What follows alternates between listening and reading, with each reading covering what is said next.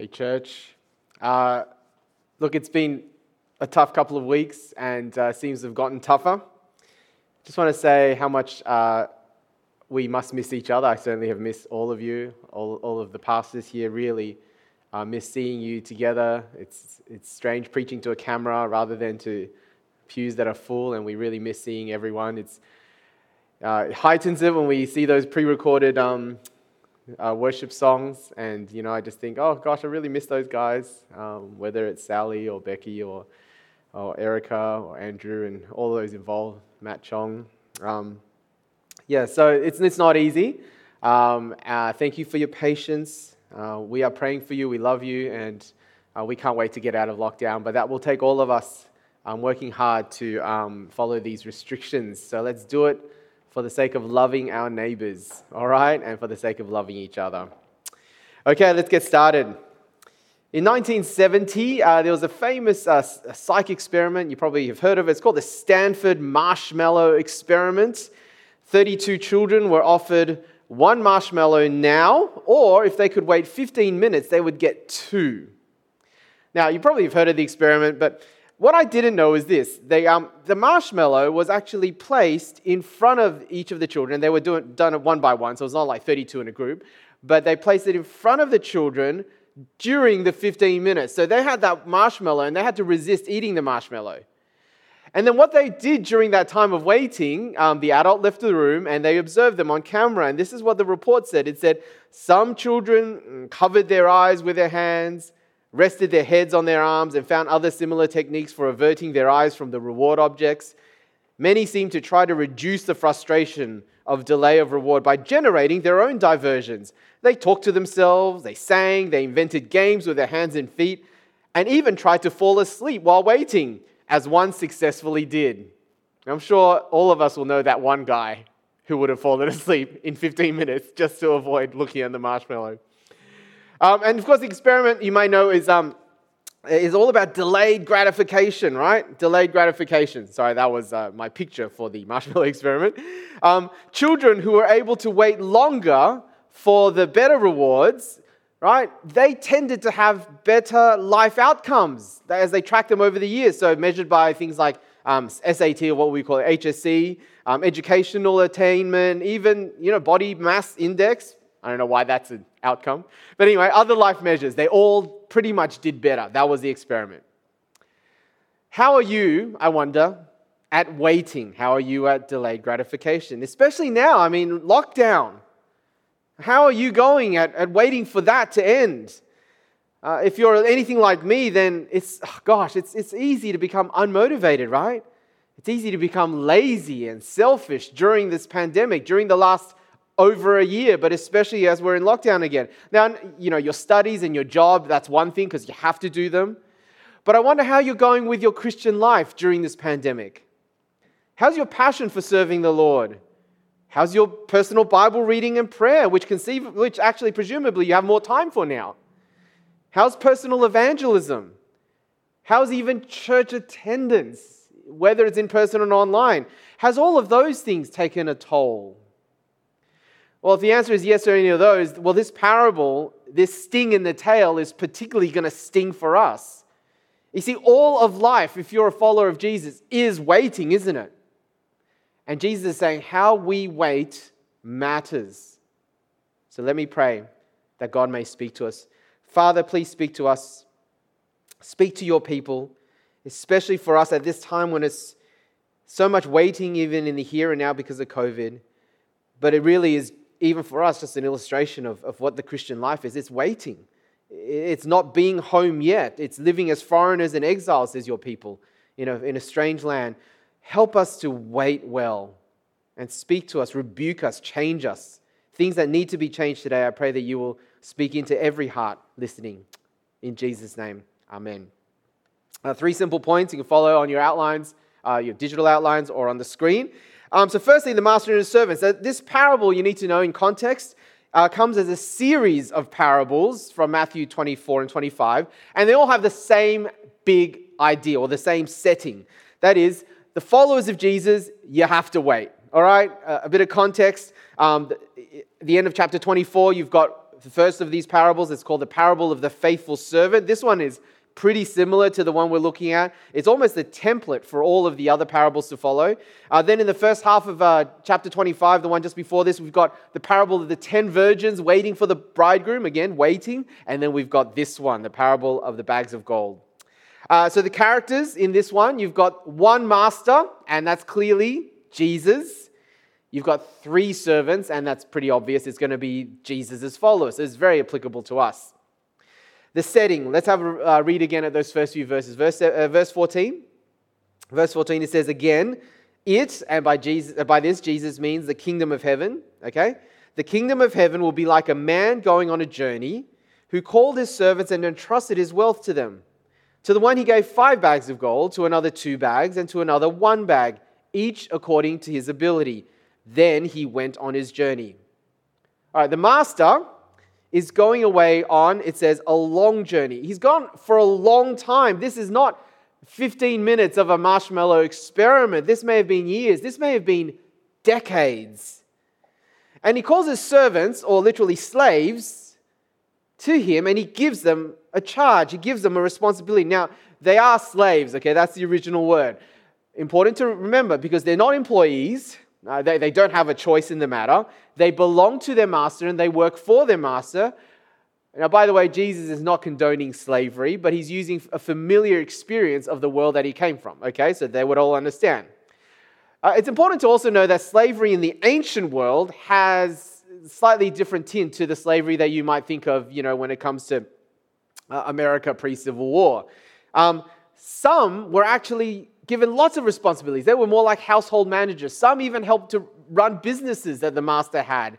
And many of those were paid. I mean, they don't have to be paid, but good masters might decide to pay them. And we know that because a lot of slaves could buy their way out of slavery later on in life.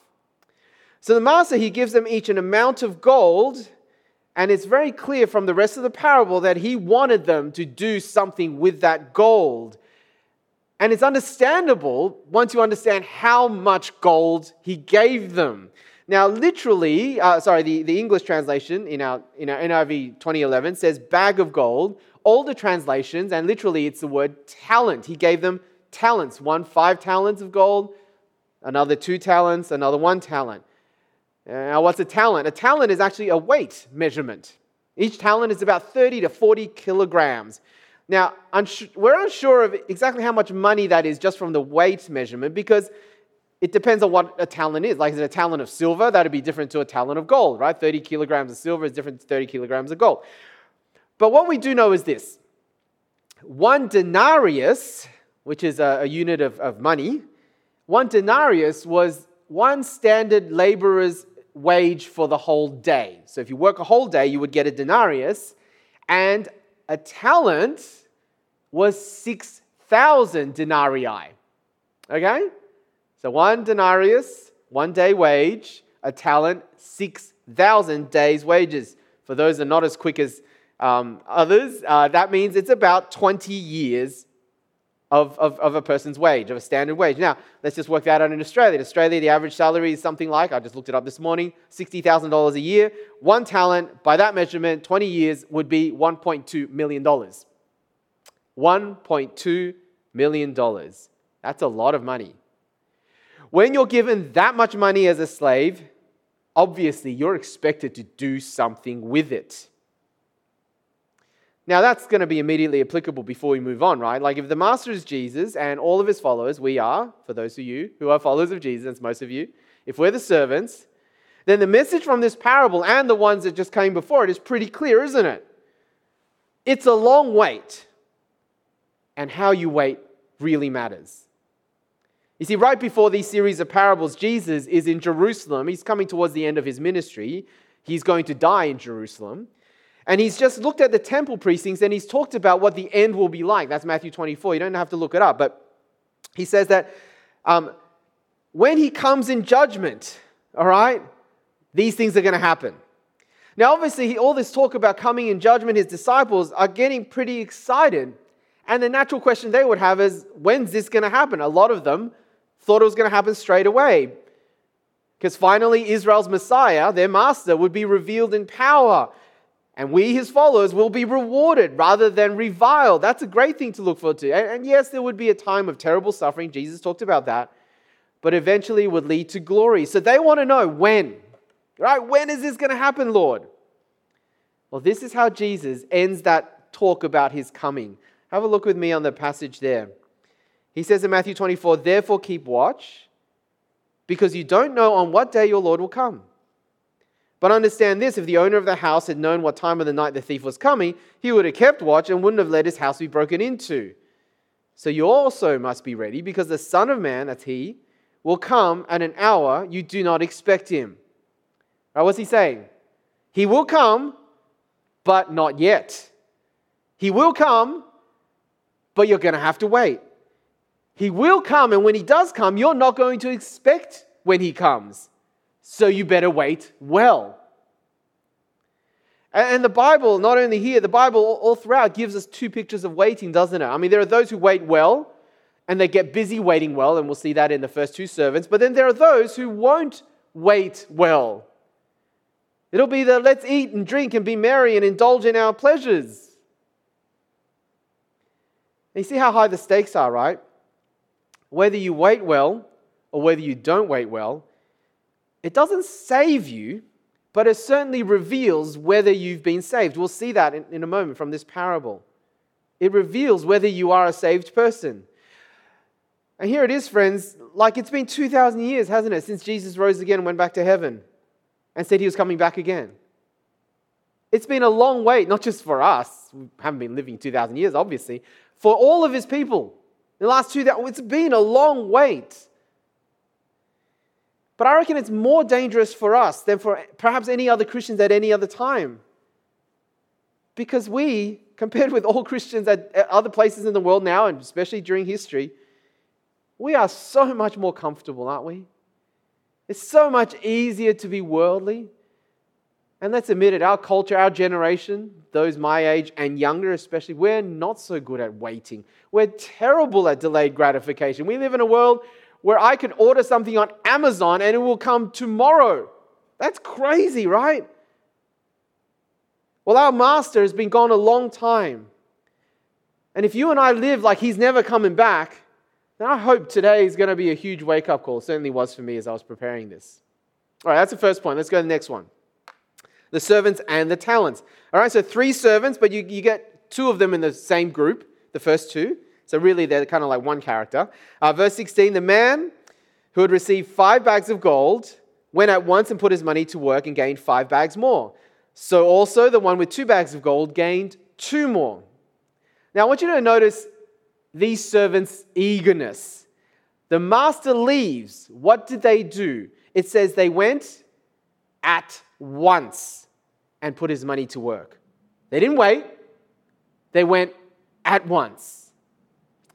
Now, what kind of work would we have been talking about? It's putting this money to work. It, it was not for them to try to make a quick buck, okay? They didn't invest in cryptocurrency or sports bets. That's not what's going on. Right, we've got millions of dollars here, but they couldn't just buy shares, right, in someone else's you know, company. And you know, not in those days you couldn't do that. So with this amount, what's reasonable and conceivable is they would have had to probably buy lots of small businesses, do the research, figure out which ones to buy that can turn a profit. Or maybe they would have started lots of small businesses themselves. That was the kind of age that they lived in, which meant that they would have had to employ people, probably. They would have had to negotiate contracts with tradespeople. And some of these companies may have failed because it was risky, right? In every situation, there was a risk and probably some of their investments did. But others, if they did their due diligence, would have grown. It would have made them money. All right, that's what the first two servants would have done. And what the results are, uh, we read before, they double their master's money. The first servant got equivalent of 6 million bucks. He made it $6 million more. The second, $2.4 million. He made $2.4 million more. And of course, that's in contrast to the third guy, right? The third servant. Verse 18 but the man who had received one bag, still $1.2 million, he went off, he dug a hole in the ground, and hid his master's money. How long would it have taken to dig a hole and put money in? It would have taken, at best, a few hours. A few hours' work, put the money in. Presumably, the rest of his time now he can enjoy himself as a masterless slave for the next few years or decades. Right? It's like the school kids. When your teacher's away and you've got like a relief teacher, it's like freedom. Okay? This is what he's thinking. Spend a few hours work, put the money away. At least I haven't lost it. I'm not stealing it. Now I can enjoy myself. And that's such a huge, huge contrast with the first two, right? So clearly, this guy's lazy and he is clearly squandering his opportunities and privileges. I mean, if the master wanted him to do that, he could have done it himself. I mean, he probably would have ordered the slaves to do it. Could have done it in a couple of hours before he left. He clearly had a number of slaves. He could have gotten four slaves together to dig a hole. It would have taken less than an hour. You like, do you see what I mean? You see, the message to us is very clear, isn't it? Again, the master is Jesus. We are the slaves. How are we going to, how are we going to use what Jesus has entrusted us with?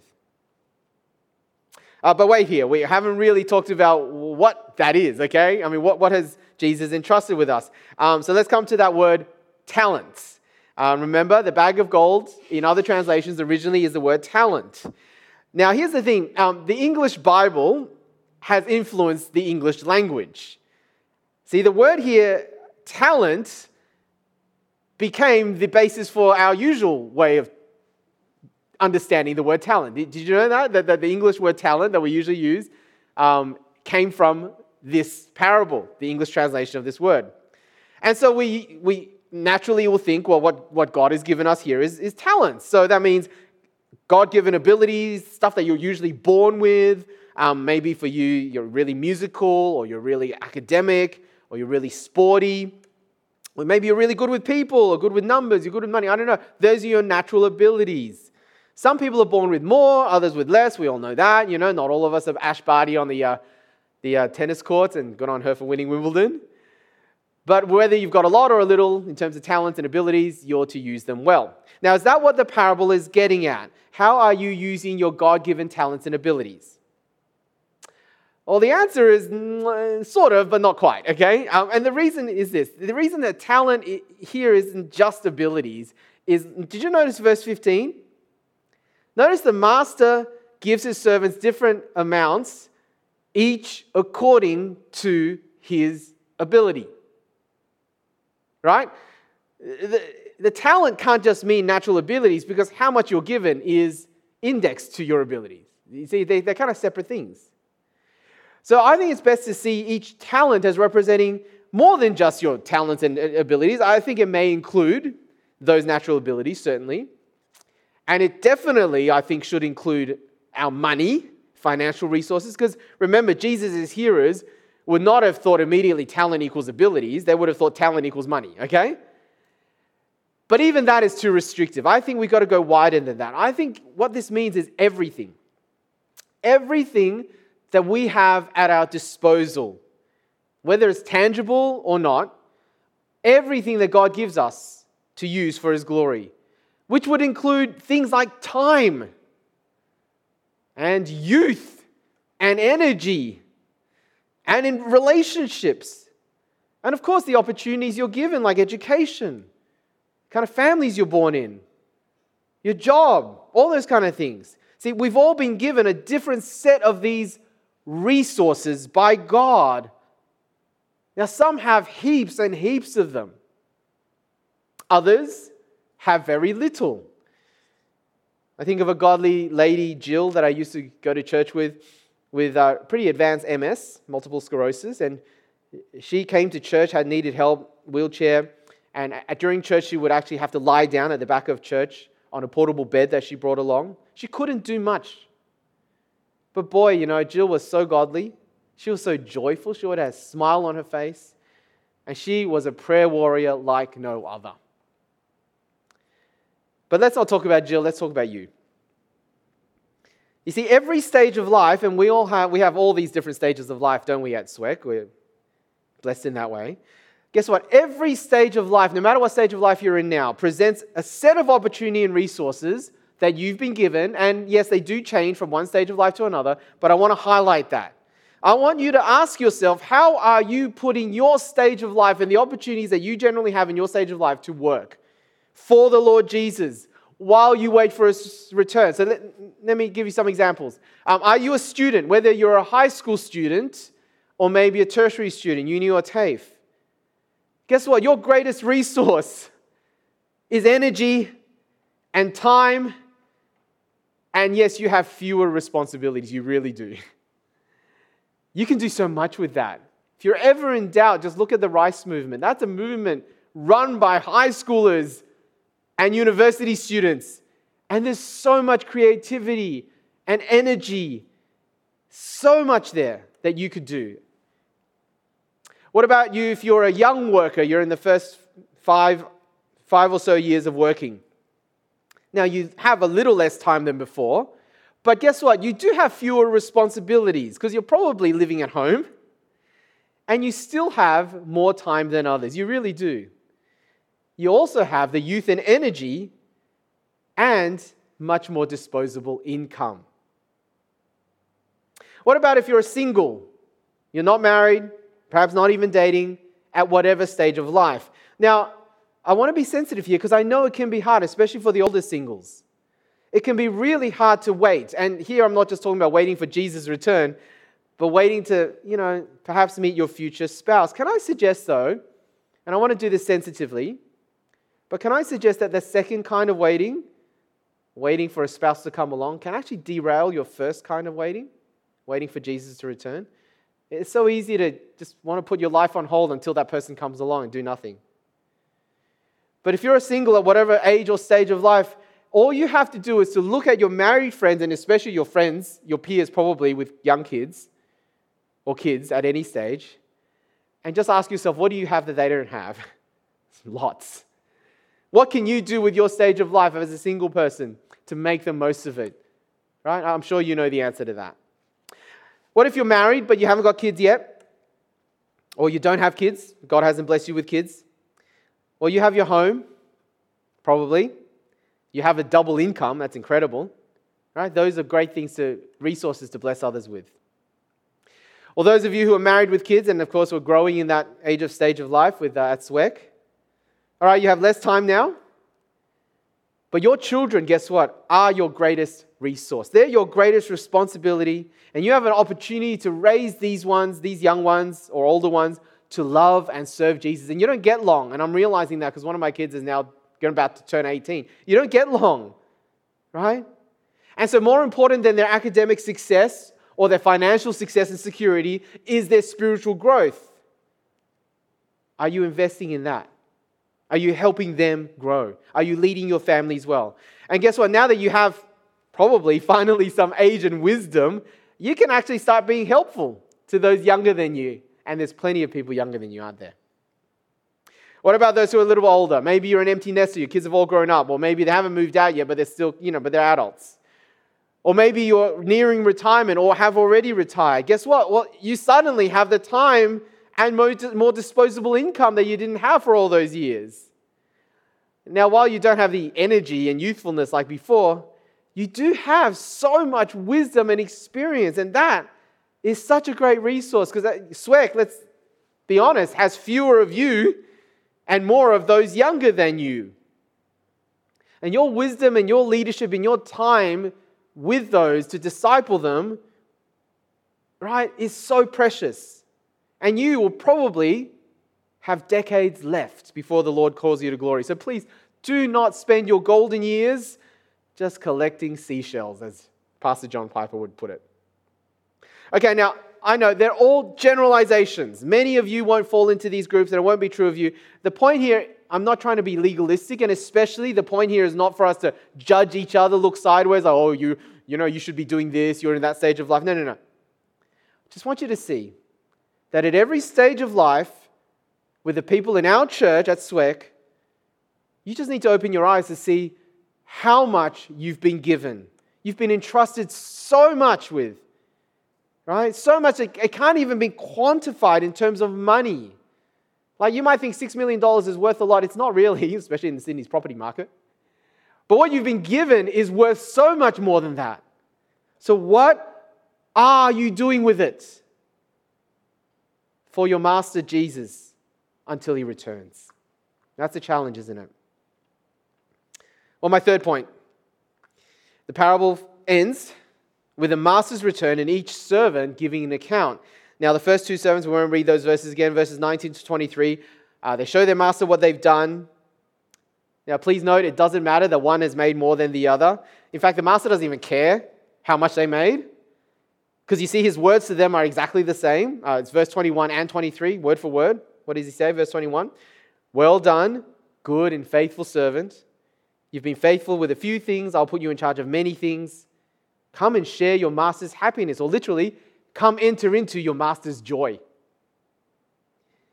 And then, of course, the contrast is with the third servant. Look at verse 24. The third servant. Then the man who had received one bag of gold came. Master, he said, I knew that you are a hard man, harvesting where you have not sown, and gathering where you have not scattered seed. So I was afraid and went out and hid your gold in the ground. See, here is what belongs to you. Uh, what's the third servant doing? He's making excuses. But his excuses don't cut it, right? Because his master is going to call him a wicked and lazy servant. Now, please don't feel bad for this guy, right? In Jesus' story, he clearly is wicked and lazy. Look what he's doing. He's shifting blame, isn't he? He's not taking responsibility for his failure. He's blaming someone, he's blaming his master. A bit like Adam and Eve in the garden. You know, this man you put here, this woman you put here with me, or the snake told me to. Shifting blame. I wonder if you do that. I know I do. So easy to shift blame when we fail, right? It's always someone else's fault. Or maybe it's God's fault. Lord, if you hadn't put this in my life, if you hadn't done this, if I wasn't. He says here his master is a hard man. But he's also saying his master is a hard man, but not hardworking. And, and he's essentially saying, I did what I thought you would do, master.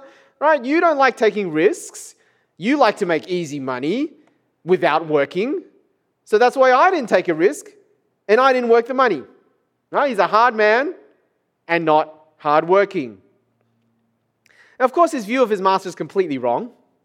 I mean, if the master, master didn't take risks, if he was a hard man, if he wasn't hardworking, why would he give $6 million to one of his servants? Right? Just. Which means that our excuses, like this third servant, our excuses say more about us than it does about our master, doesn't it? Have you thought about that? What do your excuses say about your view of your master, Jesus? It's so easy to make excuses now because of COVID and lockdown. Excuses to let our Christian life stall, excuses for bad behavior for our family members, with our family members, excuses to be selfish. And of course, it's easy in each stage of life that I talked about to make excuses as well. You're a student. Oh, school and uni's too busy. Oh, I'm, I'm too young. No one cares about me. Just let others do it. You're a worker. Oh, now I've got to build up my career. Work's too busy. I can't afford to serve. There's no time. You're single. Oh, if only I was married or had a partner, then I could. If you're married without kids, oh, I've got to get into the property market now. Family's growing. Got to buy a second car. I want to travel. That's all of my time and money. You're married with kids. Oh, the kids suck up all my time and money, and that's, that's it. You're a retiree. Oh, my time and money is finally now mine to enjoy. Don't I deserve it? And see, every time, though, we make an excuse, I don't know how to put it lightly, because I think it's what Jesus is saying. Every time we make an excuse, we are blaspheming. You got that? It's blasphemy. Because we are speaking falsely about God and we're acting out of a false view of God. But instead, what is God actually like? I mean, even in this parable, what is the master like? Isn't he a generous, loving, gracious, empowering master who gives us all we have to use for his glory and his joy? But I want you to notice something about his glory and joy. Remember, the master says, Come enter into your master's joy. See, above all else, Jesus wants his people to share in his joy. Because his joy is our joy.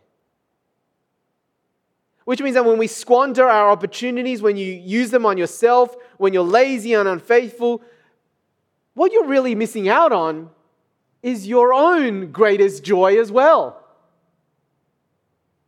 Now, some of you here know this really well because I'm just talking to some people here. You know who you are. I'm not thinking of anyone in particular, but I think you know it well because you used to be busy serving God. You used to do everything for Jesus' glory. You went all out for Him. But now you stalled for some reason. You stopped. And you're not happier, are you? And Jesus is not dearer and sweeter to you.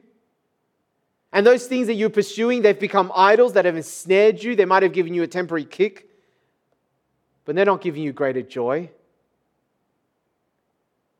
If that's you, you would know this well. I hope the Lord is leading you to repent right now. The third servant's punishment as we finish, verse 28. Master says, So take the bag of gold from him and give it to the one who has 10 bags. For whoever has, been, has will be given more, and they will have an abundance. Whoever does not have, even what they have will be taken away from them. And throw that worthless servant outside into the darkness where there will be weeping and gnashing of teeth. Um, I wish I had more time to explain the whole giving more to those who already have, but I won't. But just notice that last verse weeping and gnashing of teeth. We saw that last week, right? It's a picture of hell.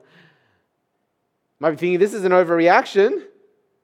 Now remember, it's a parable, all right? It's a fictional story. It's a story with a sting in the tail. It's trying to get at something. Um, the next parable in Matthew 25 is the sheep and the goats, and it's a little bit like last week's parable that Pastor Don preached on the wheat and the weeds. You remember that one? All of them about a separation, right? When Jesus returns, there's a separation. What he's saying here is the reality of a person's salvation will be revealed. Are you saved or not? That'll be revealed. Now, again, it's not that what these servants did saved them, it's not salvation by good works, but whether they are saved is revealed by their works or their lack of. Because you remember these faithful servants, the first two, what were they motivated by? They weren't motivated by money making for themselves, clearly not. They weren't even motivated by financial reward because they didn't know that their master was going to give them such a reward. No, they, they, they simply took joy in their master's joy. That's what, what their motivation was. Now, have a think what kind of a person is motivated by someone else's joy? Friends? Parents? Lovers? I think we all know that in some way, don't we? A person who loves another, really loves another, wants that other person's joy more than their own. These servants were motivated by their love for their master. That's what their motivation is. That is a saved person. Because a saved person loves Jesus. And their lives and what they do with that will reveal, will uncover that love. So, are you a genuine follower of Jesus? Do you love him? Now, if you're not, and maybe he's only just revealed to you, maybe today, that you're not, well, guess what? He, he, he invites you to. He is a wonderful master, a master far from being harsh and stingy. He is a master that before anything he wants from you, he firstly gives everything for you. What did he do? He died for you. And he is a master that rose again and he's coming back for you because he wants to welcome you into his eternal kingdom. And he wants you to be his, to belong to him. And you can do that today, by the way. Because to belong to him, to serve him, is true freedom. And most of all, for those who follow him, he wants you to enter into his joy, to make his joy yours. Now, if you are a follower of Jesus, and that's going to be the majority of you, See, we have now, more than ever, probably especially in lockdown, we have a real test, don't we? A real test for our faithfulness. Are you making the most of every minute, every opportunity, every talent the Lord Jesus has given you? Ours is not to question and begrudge our circumstances, whether it's COVID or struggles or stage of life. Ours is to say, Lord, what will you have me do in this stage of life, in my circumstance, in spite of my struggles? See, that's what being faithful means. And that's what's going to bring you most lasting joy, both now and especially when our Lord Jesus returns. Why don't we pray and then we'll sing? Lord Jesus, you are a good and gracious King, a wonderful Master. We're sorry for the times we've squandered that. We all have in so many ways, and maybe especially because of COVID. Please, by your Holy Spirit, give us such a deep love for you, a powerful motivation to take joy in your joy, that for the rest of lockdown, but for the rest of our lives, no matter what stage of life we're in, we might use every, every ounce for your glory until you return. We long to hear you say, Good and faithful servants. Amen. Let's sing.